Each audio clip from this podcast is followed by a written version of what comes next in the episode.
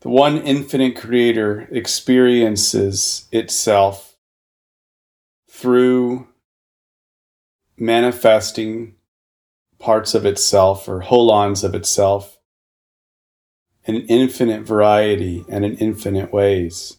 And we are incredibly privileged to awaken to this fact that creation is the creator in manifested form. And our one response to this holy and holistic reality is gratitude. Gratitude and love returned. So we are sitting here today, gathering in gratitude and in love and in unity, which is diversity maintained and protected by love. And we ask that the one infinite creator emerge in this conversation in new and expected ways that serve love's own becoming so that we can see ourselves, see our other selves, and see creation with an expanded mind and heart. Amen. Amen. That was really lovely. Thank you, Doug. Hey, everybody. Um, part two of our conversation last week, um, talking about psychedelics for healing and for spiritual, the tool for spiritual evolution. Um, Troy, thank you for having us start today by having everyone introduce themselves to say a little bit. I can really feel everyone. Um, it feels really nice going into facilitating a conversation, being able to feel feel everyone that I'm talking to. Um, that, that's uh, sometimes tricky on Zoom. Um, the significance of psychedelics, uh, you know, in a group that, that, that, we, the main thing we share in common is uh, the law of one. Um, I wouldn't know you all if, uh, if it wouldn't have been for the change in trajectory that was um, initiated by my communing with these sacred medicines. And so, um, and so with that, I'll share my screen.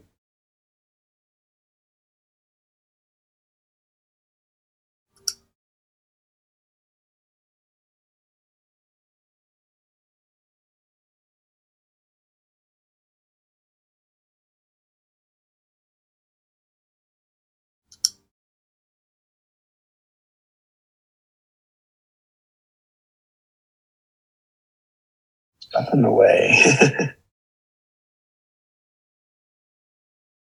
there we go.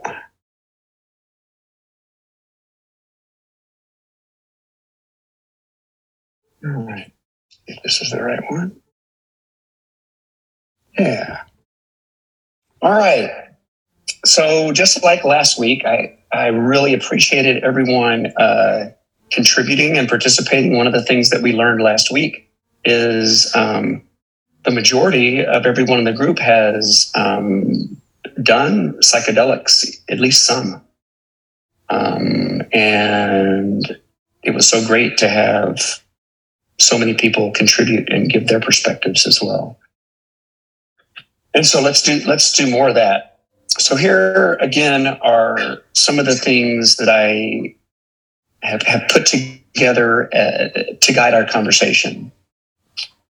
Uh, we can talk a little bit about the actual experience. What's it? What's what's the experience like? Um, I think it will be an interesting topic if we'd like to talk about what people talk call bad trips. Um, also, I could give some examples of maybe some differences that I see, the kinds of experiences that I see between the different medicines. Um, and then also, these medicines aren't for everybody. And so, talk a little bit about what we see is uh, a fit, who's a fit. And then, as another possibility, I can share a little bit of uh, personal curriculum and some of my own experience that has uh, has been super interesting for me. And then we can talk about if we have time. Uh, I don't know. I don't think we will. We can talk about integration a little bit. What does it mean? You know, if the, these medicines are truly uh, I hear so many spiritual teachings, channeled and otherwise, or, or just, just talk about channeled spiritual teachings around these medicines are for orienting us to a reality that we can then start to access without the medicines. And so integration is one of the main tools that, that we do for that. All right. There's the possibilities. So, um, you know, psychedelics aren't the only healing path. So many people reach communion with, with God and the Numinous through meditation, through Kundalini, the four yogas, which I might be able to name them Bhakti, Jnana, um, Karma, and no more. Anyway, um, and so, so who, who are who's a good fit? Who actually is a good fit. I, I think what I moved to the very top of the list is, you know, the importance of being ready to release an aspect or aspects of yourself. A lot of times, this is something on the subconscious. I encounter quite a few people when I'm out and about, end up talking about psychedelics. And I can feel they're just not, it's not something that they would entertain. And if they start to say something about that, usually they will say something about losing control. And, um, which is legitimate. It's per- perfectly fair. It's a choice you get to make. I think what's underneath that, because I do meet some people that appear to be suffering and would would characterize that they are experiencing some suffering and don't consider this a possibility for them. And I think that at a deep level in their subconscious, there's a knowing that they would have to give up part of themselves, that it's going to start to challenge some of what they identify with or some aspect of themselves. And they're just a no to that, you know, which is which is uh, a legitimate choice. On the flip side of things, a lot of times I will hear people who are surprised at how open they are that I can't believe I'm interested in this. You know, I've, I'm very uh, conservative, but for some reason I'm feeling like uh, curious about this. And then a category that describes me uh, in 2015 is I was just desperate to heal. I had kind of written off you know, my Catholicism much earlier in my life. I didn't have a lot of patience, probably even for much spirituality, but but but I was desperate to heal, and um, you know, and for me, I've said this before, probably last week. You know, all my healing has come through spirituality. And a lot of times, here's something like, you know, just giving up on figuring it out. I've, I've, I've realized I'm not going to figure it out in this lifetime on the way I'm going. I'm just, I'm not going to figure it out myself.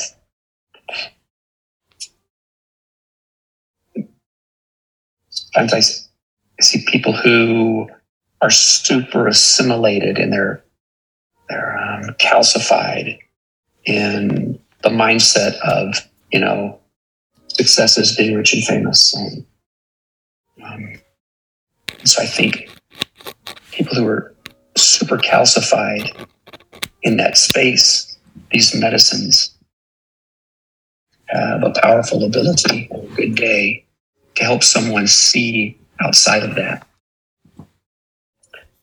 And then the last thing I would say is some people, it's not about healing from depression. It is feeling a calling that there's something available to them that they're feeling called towards. A lot of times these are people who have a connection, a spiritual intuition already. And so that's, that's, um, that's a little bit of a sense of that. And any, anybody have any thoughts around that or their own, uh, something that I left off?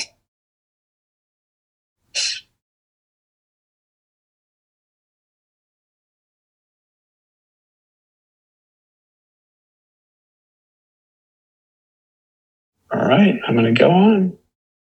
Leon, I think uh, there's people that um, just want kind of, it's not that they're desperate, but they want a kind of maintenance medication when the regular psychotropics have not worked well.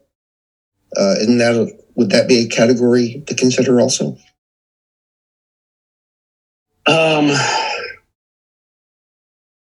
Sure. Yeah, I think that's a, a way of looking at it. I, I, uh, yeah, yeah, I, I, I, I think for me, and re- reflect back how this lands for you. For me, to really go deep and commune deeply with these medicines is um,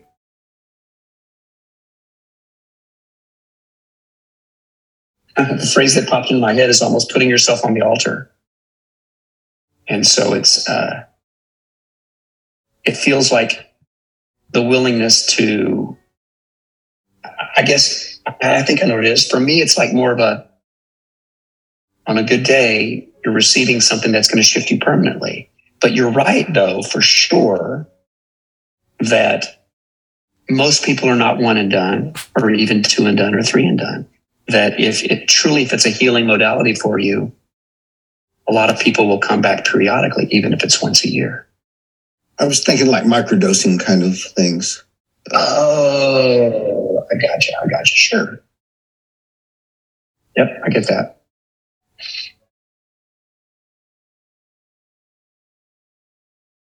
And so, how about you know, is it describable?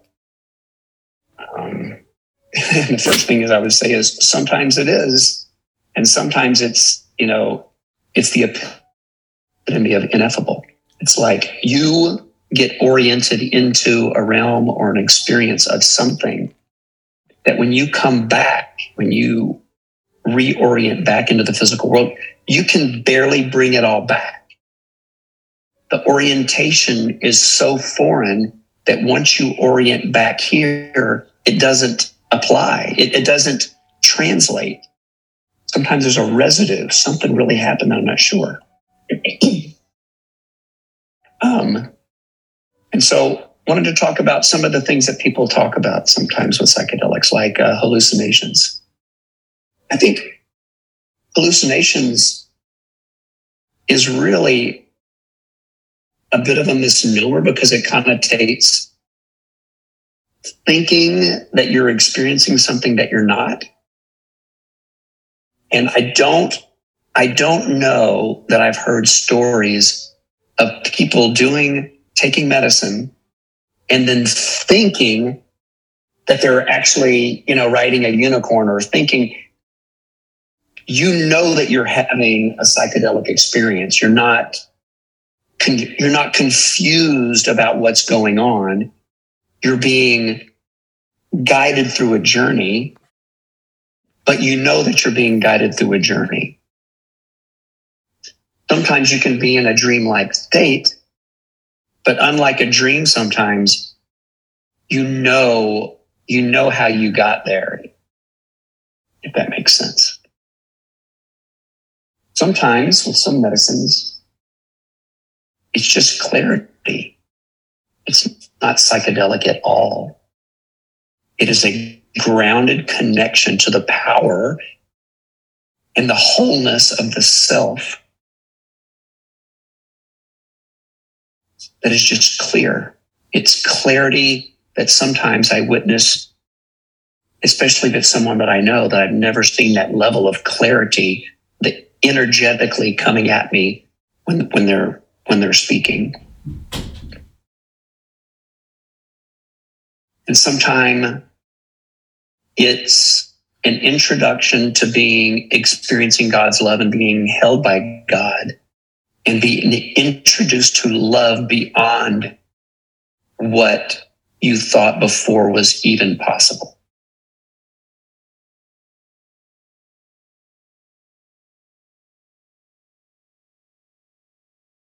And sometimes it can feel like channeling, like you're receiving downloads. Sometimes it can be like word for word, like you're receiving exact, like an unfolding of something, like it's being carefully handed to you.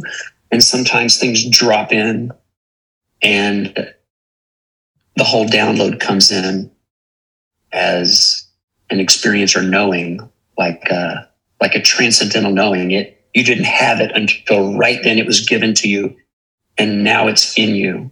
But it came and it was something that you didn't have before that.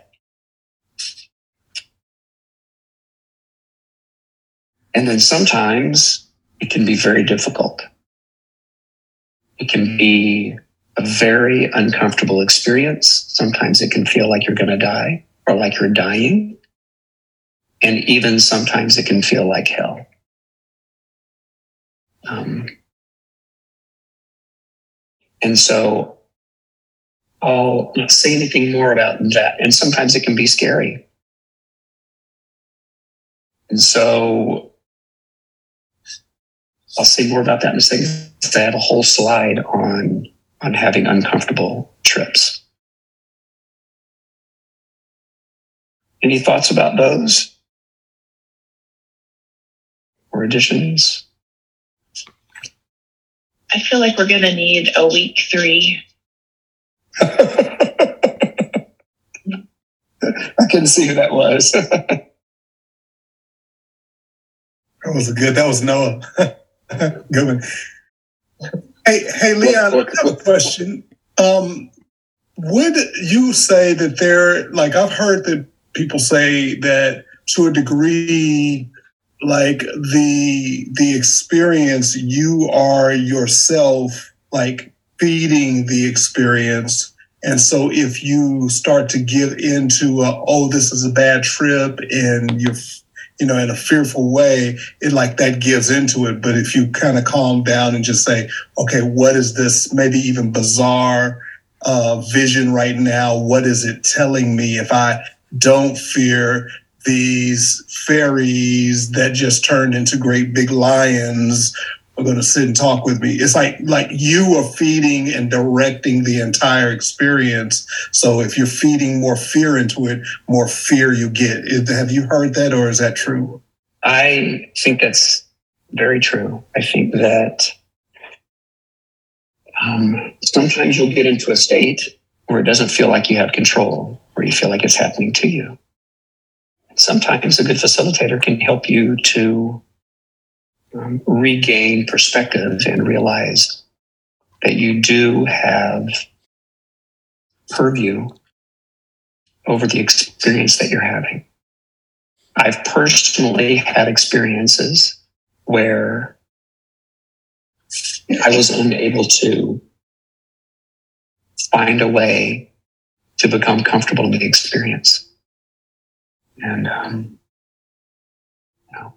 that could be a whole discussion in and of itself, whether if there was the right facilitator there working with me, if perhaps there was, but as you know, as I'll talk about a little bit, and then if we want to go into bad trips, is um, I really do think that sometimes the lessons come through the discomfort and the experience.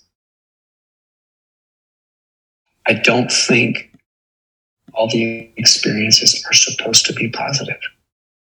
One of the things that I notice is since I usually work with people who are getting introduced to the medicines for the first time or one of their first times, or at least the first time in a therapeutic setting, I very rarely run into folks who have any kind of prevalent, very uncomfortable experience.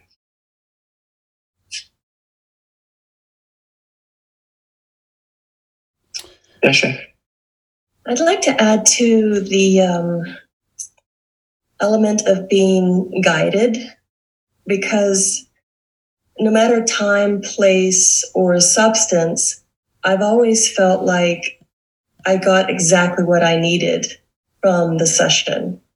Um, and it was clear. It wasn't just like, oh, that was cool. It was like, no, there was a particular thing that was shown or understood. And so I've always felt like there, and it's incredible actually, because no matter what, there was always that was predominant, exactly what I needed from that situation. So that I think there's a divine intelligence definitely in the plant medicine, but no matter what, like any any time I've done it, there feels like there's that guidance there with me. And that includes have you had some uncomfortable situations or uncomfortable experiences? Only once did I have a very slightly, slightly uncomfortable, maybe a, a two on a scale to one to 10. Most has been very, very positive for me. Yeah, right on. Yeah, and just just to reiterate, one thing that Fred said is, I think the ability to be curious and face and not run from what you are experiencing is probably the main path to completing that and or that thing that's scary or like monstrous to dissolve or turn in for that lion to turn into a kitty cat. Yeah. Yeah. Thanks for that, Shay. And so, and we had this idea of bad trips and um, really you know, in, in, in the world that I am in, I don't think there are any bad trips. I think there's uncomfortable trips. And now, if your intention for taking one of these medicines is to have fun or to uh, do it for recreational purposes, and then you end up having an uncomfortable experience, yeah, then I guess you could say it was a bad trip. But if you if your intention is to to heal and grow and you accept the fact that an uncomfortable experience is part is oftentimes part of that healing and growing. It's really not a bad trip just an uncomfortable one. Um, sometimes it can take the form of nausea. I think nausea is, is a hallmark of resistance sometimes. Um, the feeling of dread, um, something being scary. Like I said before, getting into a mindset that feels like hell. You know, the visual sometimes is all, you know, like burning in hell. I don't think that's really the way people usually experience it, but they, you know, for me, one time it was spiraling down and then I would have an experience at this level, and then I would spiral down one level lower, and then I would realize that the, the level that I was at just before was actually better than this hell. This hell is worse than that hell, and then it would spiral down again, and then in that mindset, it was going to go on forever. Like it was never, I was never going to get, you know, that was my version of having that experience. Of course, on that day, I wasn't practicing what I was preaching and I was doing a medicine that um, it wasn't a good idea for me to be doing it myself, and I didn't have a facilitator, and uh, it was a it was a bad idea.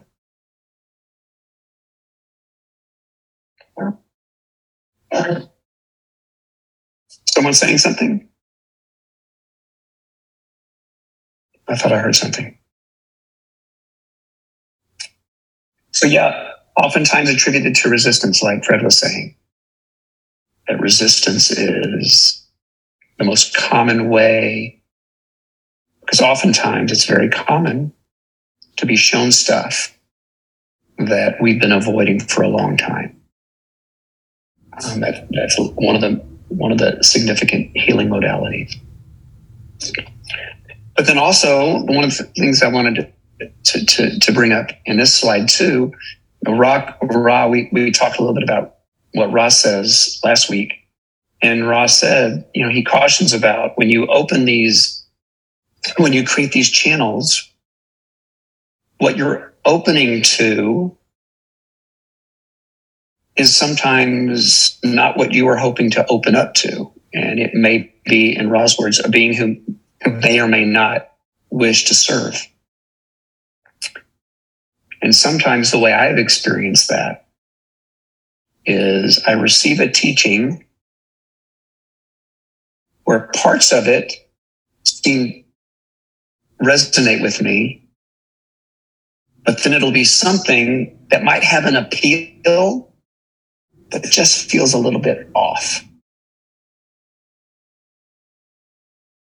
And the energy of it sometimes can feel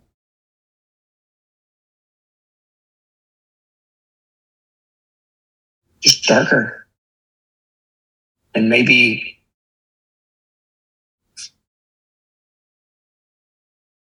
you know, not not for the all. And I've had some very interesting experiences like that where I almost felt like, at least while I was in that journey, I almost got converted to a way of thinking that is not who I am. And so, you know, if, if, if I'm if my story, if my understanding of it is legitimate, then then yeah, I I I can vouch for what Ra says.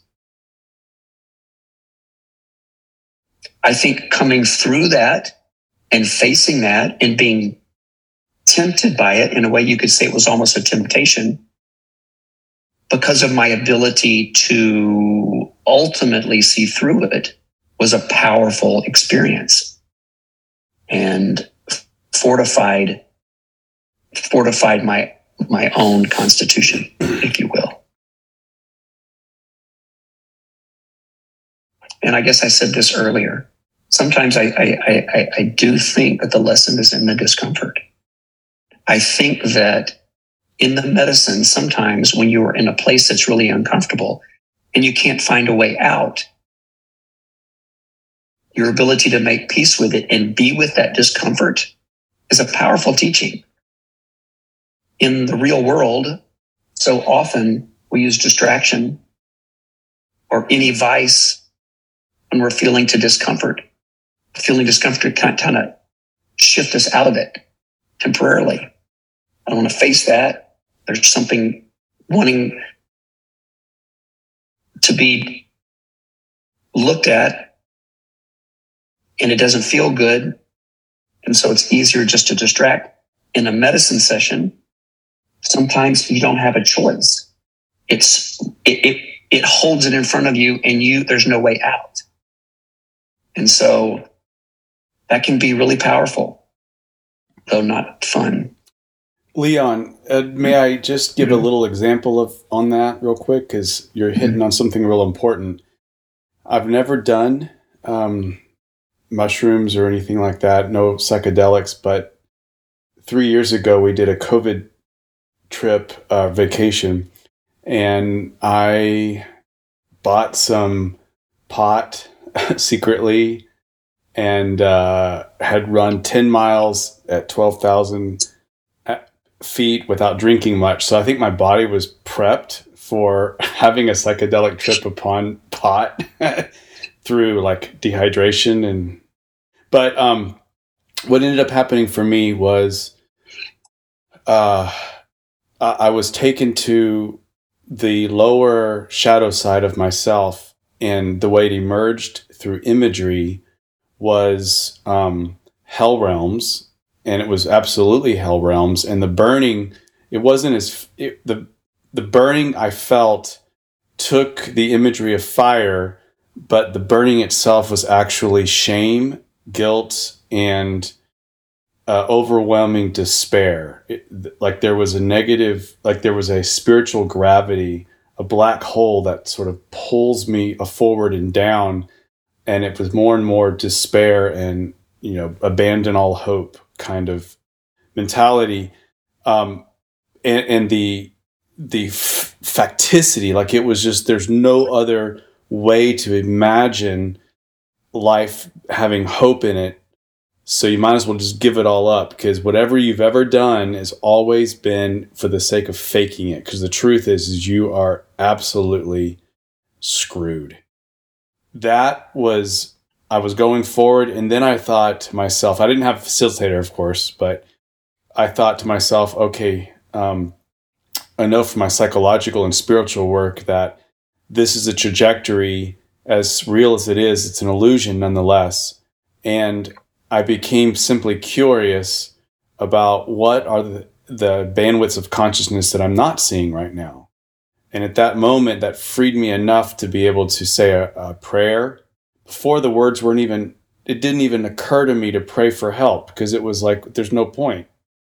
And then and I prayed, um, it might have been the Our Father or it might have been, I don't know, something along those lines. And immediately what happened as an overlay, like water upon oil, uh, a new bandwidth of consciousness um, mirrored exactly the the speed that I was going down, and this one was a golden diamond white realm where there was angelic beings, and here it wasn't the peace and bliss that you might uh, think of in terms of heaven.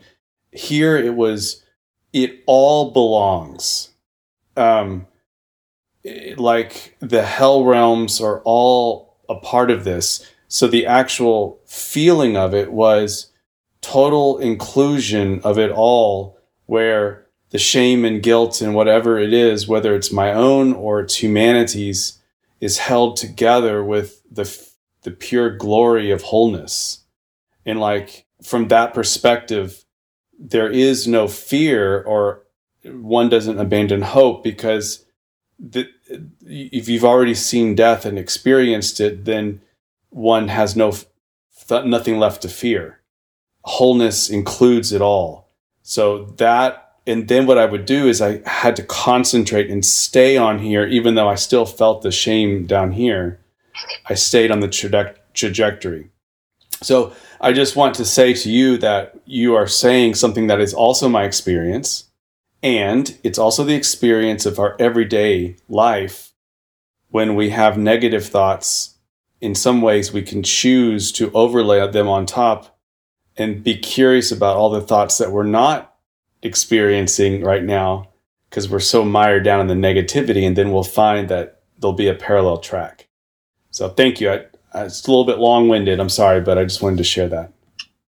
That was perfect. Thank you for all of that. That was so good. Um, yeah, yeah, what a great share. Um, the part of the power of these medicines is the degree of immersion. And you can be immersed, like I said earlier, you can experience being held in God's love in a way that is just indescribable, but also if what you're being immersed in is something like a hell realm, it's I, I, I, I couldn't characterize it as well as Doug did, but, but like you know, like there's no use. Like it's it feels so true that I'm this screwed eternally. It feels true, and yet your your intuition that kicked in showing your spiritual maturity and your ability to navigate out of that uh, is, is, is, you know, says a lot.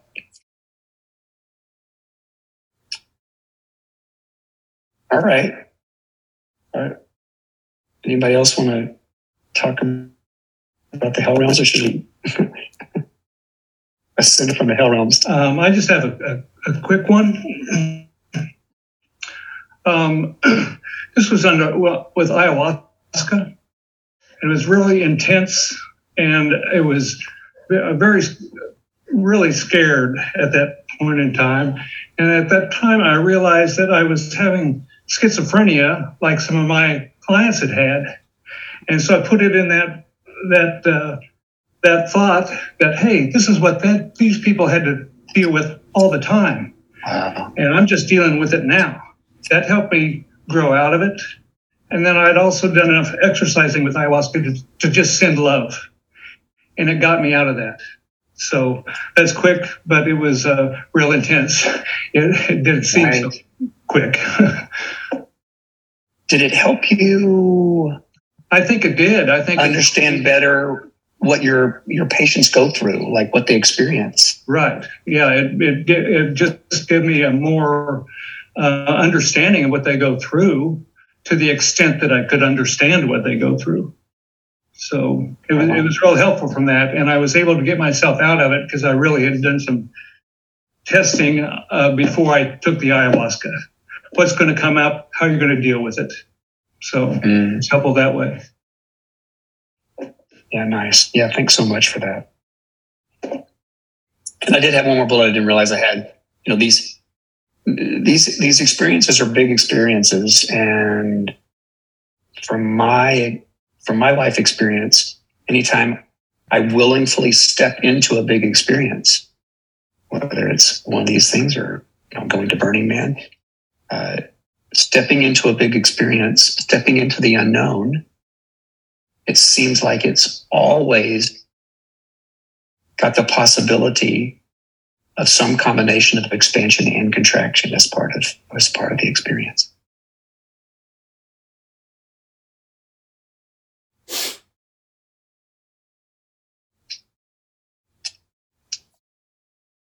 So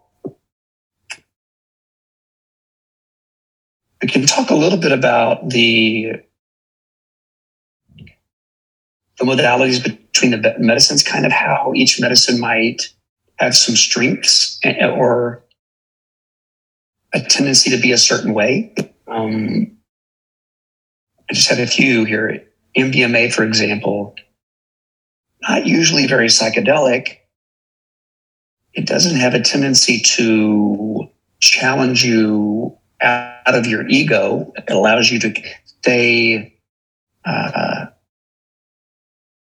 for that you don't get get get challenged there but it seems to be able to on a good day elevate your perspective above where fear can reach and from that standpoint that fear entangled mindset and all of the aspects of ourself that can get triggered and like cause us to look away because that's not that's scary and that's you kind of get above all that and the clarity that you can see there that people can see there can be a super powerful healing space to be in. Um, not to say, you know, I I usually say that, you know, with with mushrooms, which are so much more dynamic, typically than MDMA. MDMA is a little bit more narrow modality mushrooms can be so much more diverse in what you experience with them. But that said, you know, I, I had someone this weekend that, pulled the eye shades off and her eyes were tearing. She said, I'm talking to God. She shared a little bit of the questions that she's asking and what she was being told. And it was just, it was extraordinary. I mean, it was just, here's someone you know a big a big part of our challenge embodied for so many of us is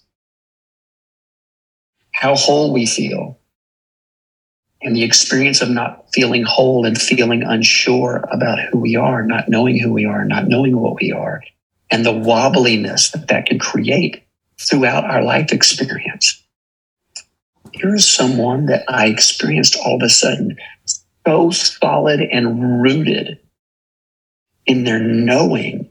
It was just extraordinary to witness that.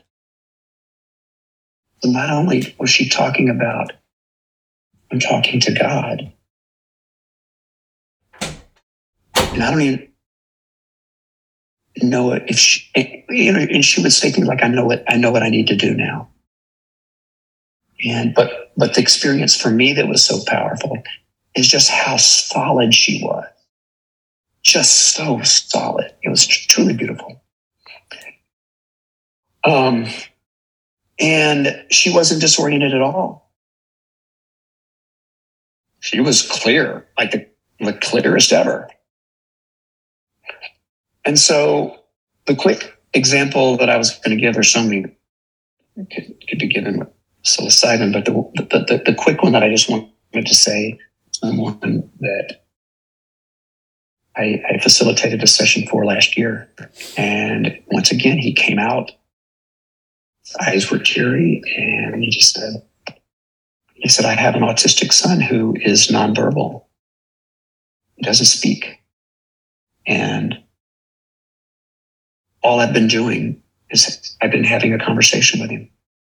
This long, deep conversation with him. He's telling me he's okay. And he's telling me, you know, of his experience and the whys of his experience.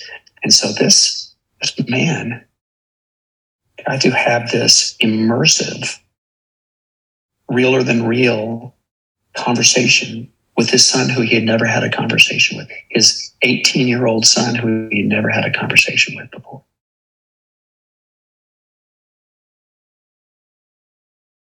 Um, just one of the things I was going to say on ketamine, just to kind of draw a contrast. Um, uh, ketamine can be very psychedelic, very, you know, it, it's it's a disassociative, and it one of the unique things about it is its ability to relax, relax you so totally and completely that you experience a level of calm that may not ordinarily be available to you given all the layers of um, trauma, worry, regret, all that that stuff that you become so in a rut with. And the gift of the med- that medicine can be just to feel your entire nervous system just completely, completely Okay. Um, it's 8.59, y'all. Any thoughts about any of that before we wrap? Like I said, we're going to need a week three. I'm with Noah. we have, there's a lot more to go through. On the boat with Noah. Shay? I really want to hear about the integration part. That feels super important. Shay, you had a comment? Yeah, I do. On the ketamine, I'm just wondering have you actually facilitated ketamine sessions yourself? I know that ketamine has become very popular as an adjunct to therapy to treat PTSD. Um, and so I've I've met with people, talked to people who administer it, nurses, for example, and uh, it seems to do really good work that way. But but that's always more in a clinical setting. Have have you done that yourself, or have any thoughts or experiences with ketamine? Yeah, yeah. I, um, I got introduced to it in 2018. Was the first time. It wasn't one of the original medicines that I was uh, taught to use.